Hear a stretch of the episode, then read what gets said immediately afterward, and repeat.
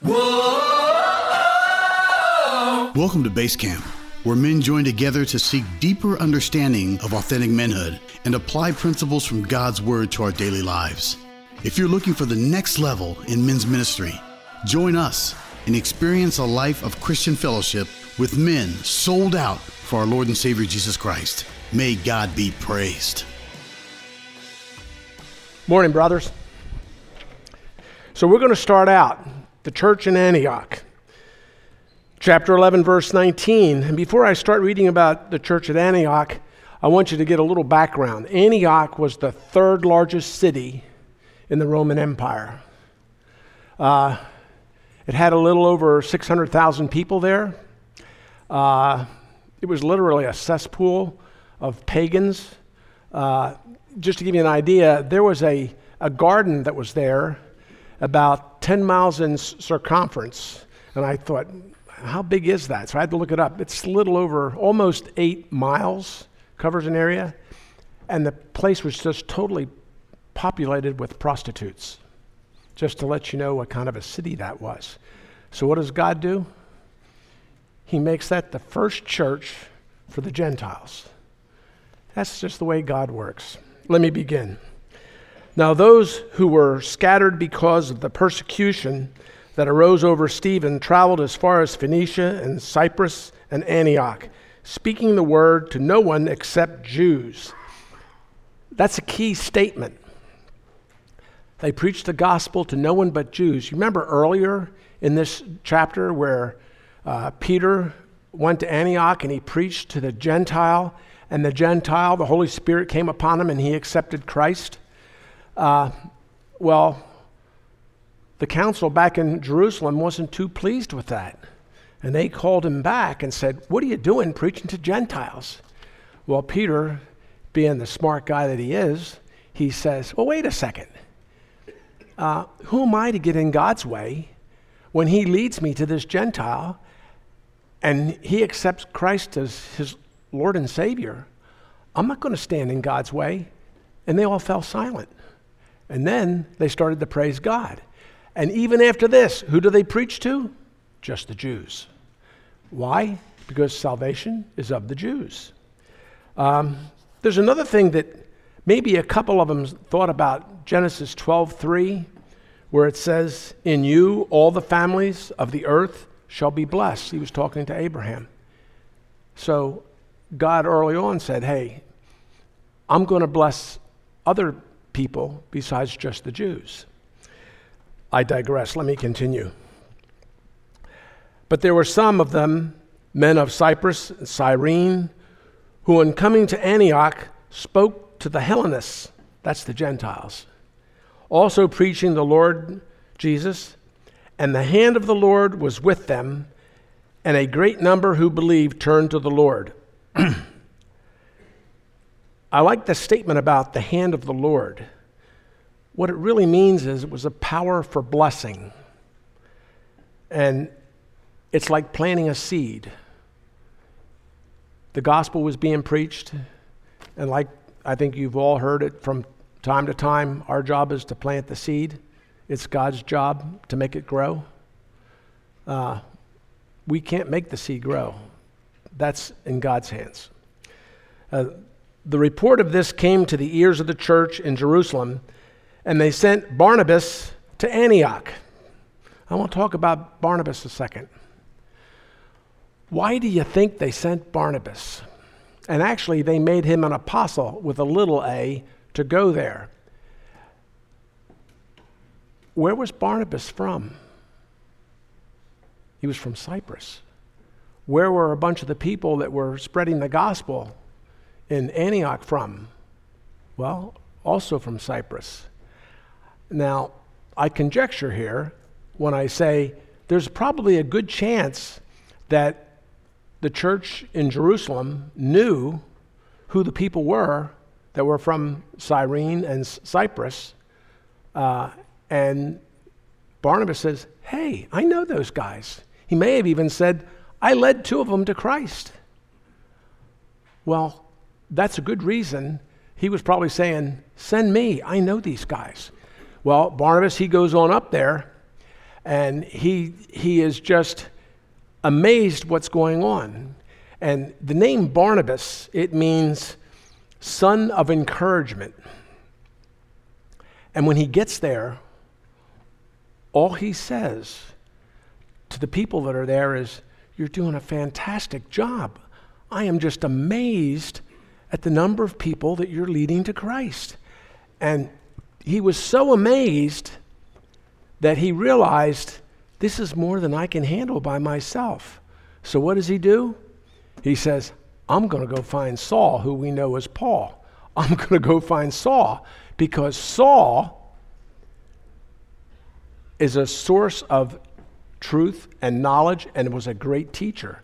Remember, Saul was a, a Pharisee. He was the, the Pharisee of Pharisees. He knew it all.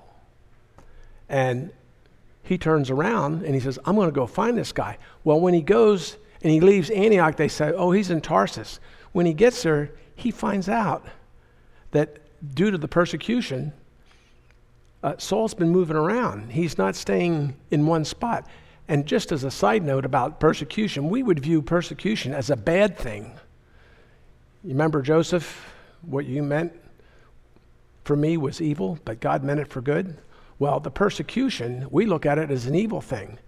God used it as the means to move people to other areas to spread the gospel.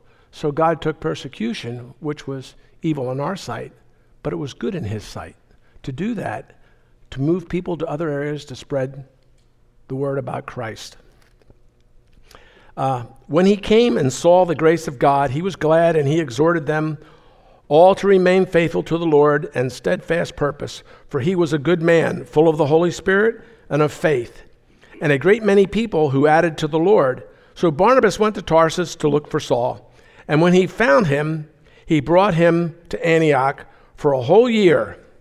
That's a key statement. For a whole year they met with the church and taught a great many people. And in Antioch, the disciples were first called Christians. You know, the statement Christians is only used three times in the New Testament. And this is one of them. And by the way, when it was first used, I can tell you, it was a derogatory term. Oh, you're one of those Christians, huh? That's that's the way it was presented at first. But the Christians, they looked at it and said, that's a good thing. It's after Christ. I'm trying to be more like Christ. Go ahead and call me a Christian. I'm proud of that name. Now, why do you think Barnabas and Saul stayed there for an entire year? The importance of them being there for a year, and unlike today, when someone converts and becomes a believer in Christ, what do we want them to do? We want them to read the Bible. We want them to get into God's Word so that the Holy Spirit can speak to them. Well, they didn't have the Bible in that day. Yeah, they had the the uh, Old Testament items, but Barnabas, in his wisdom, realized that he needed to get Saul here, because he would teach true doctrine to the new believers. You know, in the church as it grew, there were a lot of heresies came up. And Marty is preaching First John right now. And Gnosticism was a, was a, a big item. Uh, it was a false teaching. And Marty's pointing that out. He preaches truth. And hopefully I'm doing the same thing here today. But the point that I want to drive across here is, I asked the question, what is the purpose of the church? Because that's what's being addressed here. Barnabas and Saul spent a whole year with these people to get them to be mature Christians instead of babes in arms. And that's what this church does. We have a class on apologetics, so you can defend the faith. I teach a class on systematic theology, which addresses the doctrines. This men's group that meets every Tuesday morning, and Ironworks that meets on Wednesday night, it addresses doctrine. It's teaching truth. And the purpose of the church, Like Marty has said, it's the scariest place to be if you're a non-believer, because you're going to hear the gospel. And when you hear it, you either accept Christ or you're going to reject him. And that's why it's scary. The same time, when you look at the apostles that worked here, in this case where uh, Paul is talking and he's educating, we do the same thing. And the outreach that they made, when they're done, when those, when those people become uh, mature Christians, I believe a lot of them will move to other areas to help spread the gospel. What do we do here? We do the same thing. I'm going to just name one person, Josh Harper. Josh grew up in our church, accepted Christ, became a pastor, and he'll ultimately wind up going to some other place to spread the gospel and spread God's word. And, you know, that's what Paul and Silas are working on here, right here, is to train people about Christ and teach them truth.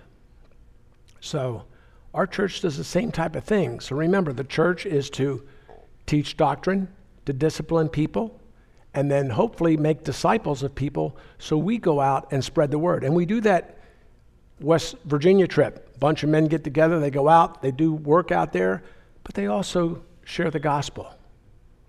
And that's what's important. Let me continue.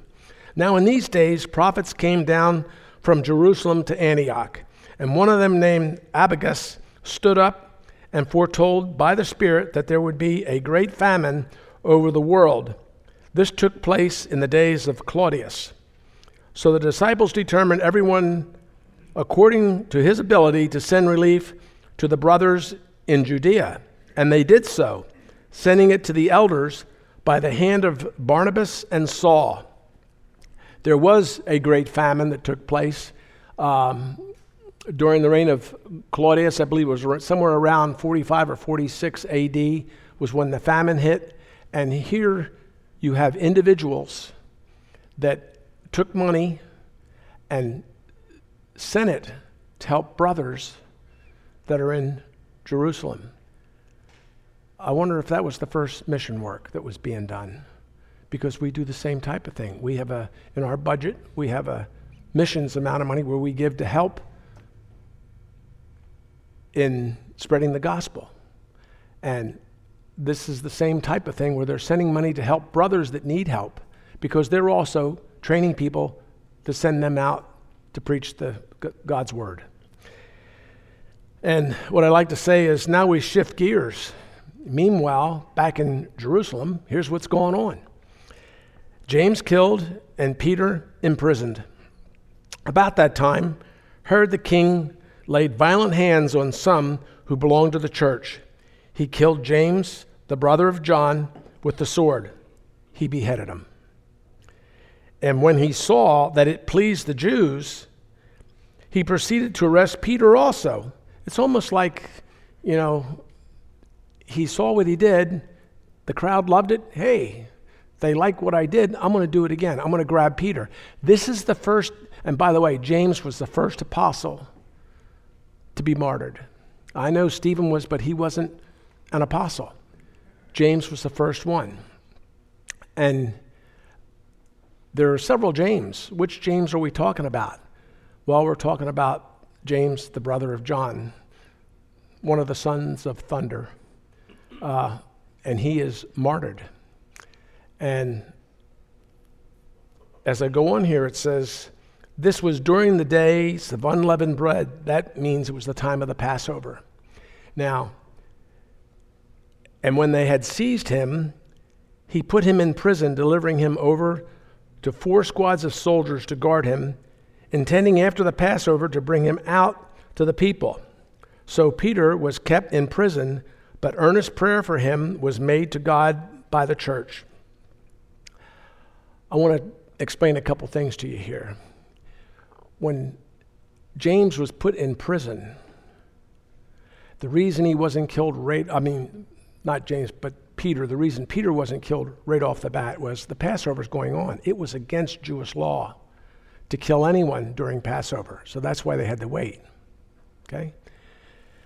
But the guards that were involved here, just talk about high security. Here's Peter. He's chained by the legs to legs of two guards. One leg has a chain on it, going to one guard. Chain on the other leg goes to another guard. And then outside where they are, there are two other guards to make sure that he doesn't get away. And then beyond that, there's a gate to prevent even people from outside trying to get in, you know, to get him. And then Peter winds up getting rescued. Now, when Herod was about to bring him out, on that very night, Peter was sleeping between two soldiers, bound with two chains, and sentries before the door were guarding the prison. And behold, an angel of the Lord stood next to him, and a light shone in the cell. He struck Peter on the side and woke him, saying, "Get up quickly." And the chains fell off his hands. And the angel said to him, "Dress yourself and put on your sandals."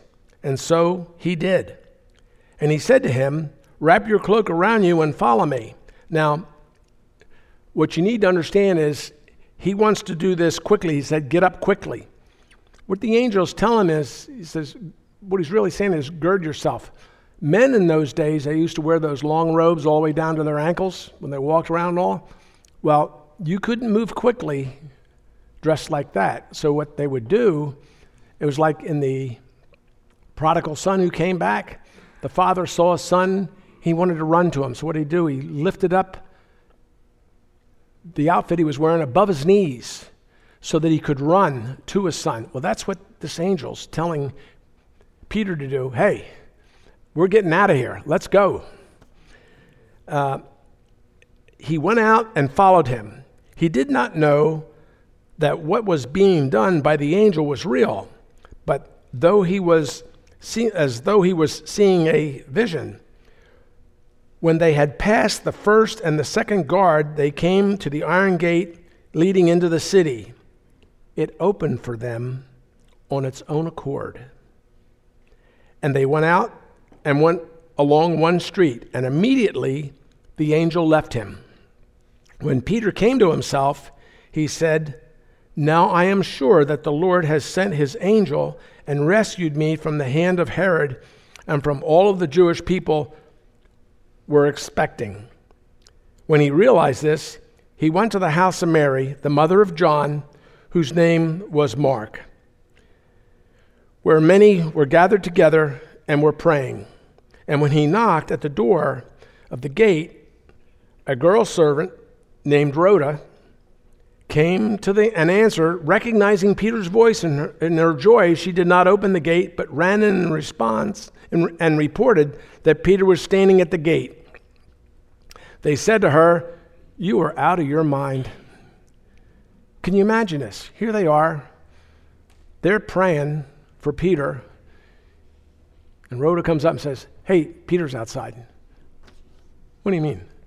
Peter's outside. But she kept insisting that it was, so they kept saying, "It is his angel." Now, what did they mean by "it is his angel"? Um, in the early church, they believed in guardian angels. I believe in guardian angels. Uh, you know, we don't see the invisible reign, but if God were to reveal to us the invisible reign, I think we would see in our midst many angels here with us. Uh, and where did the early church get that idea or that concept? Think of E- Elijah when he said, "Remove the scale from Elisha's eyes so that he can see." And he saw the thousands of angels that were standing there with them. They were guardian angels that God had given to Elijah.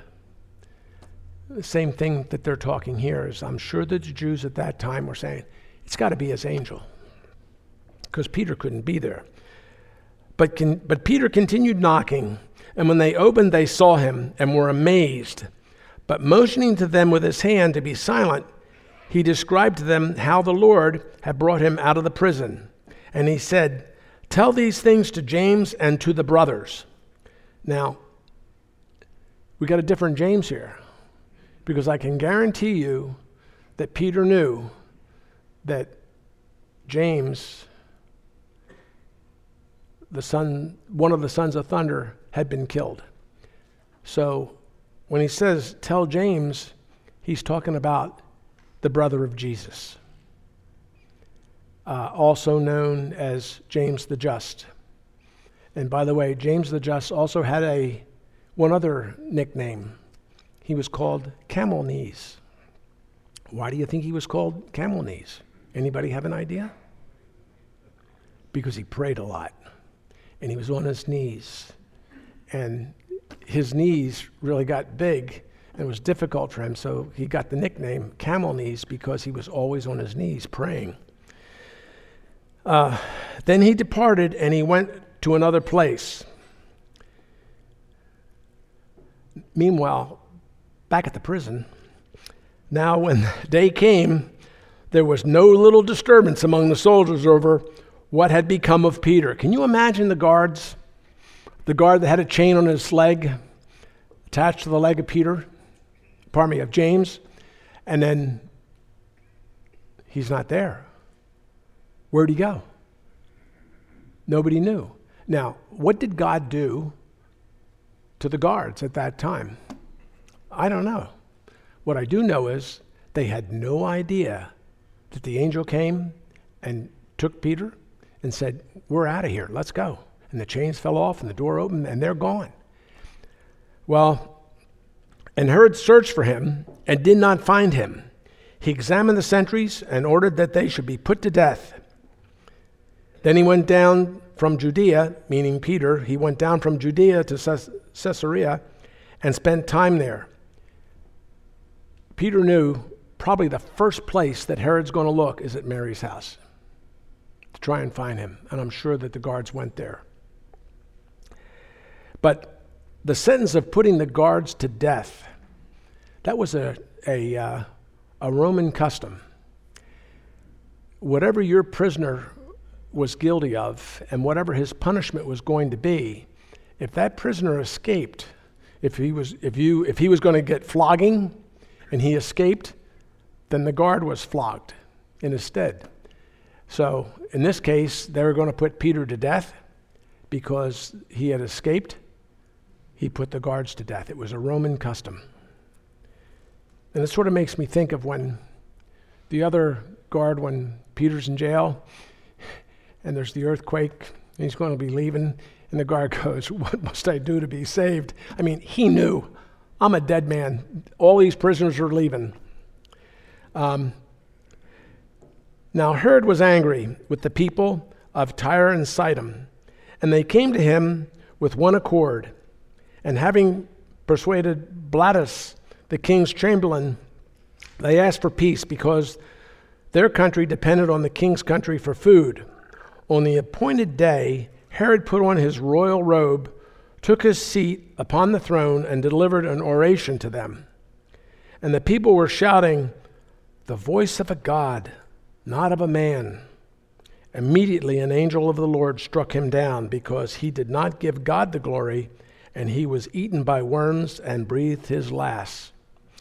Um, I want to close out with the issue of prayer. Um, prayer is the means by which we communicate to God all things. And I look at what happened here.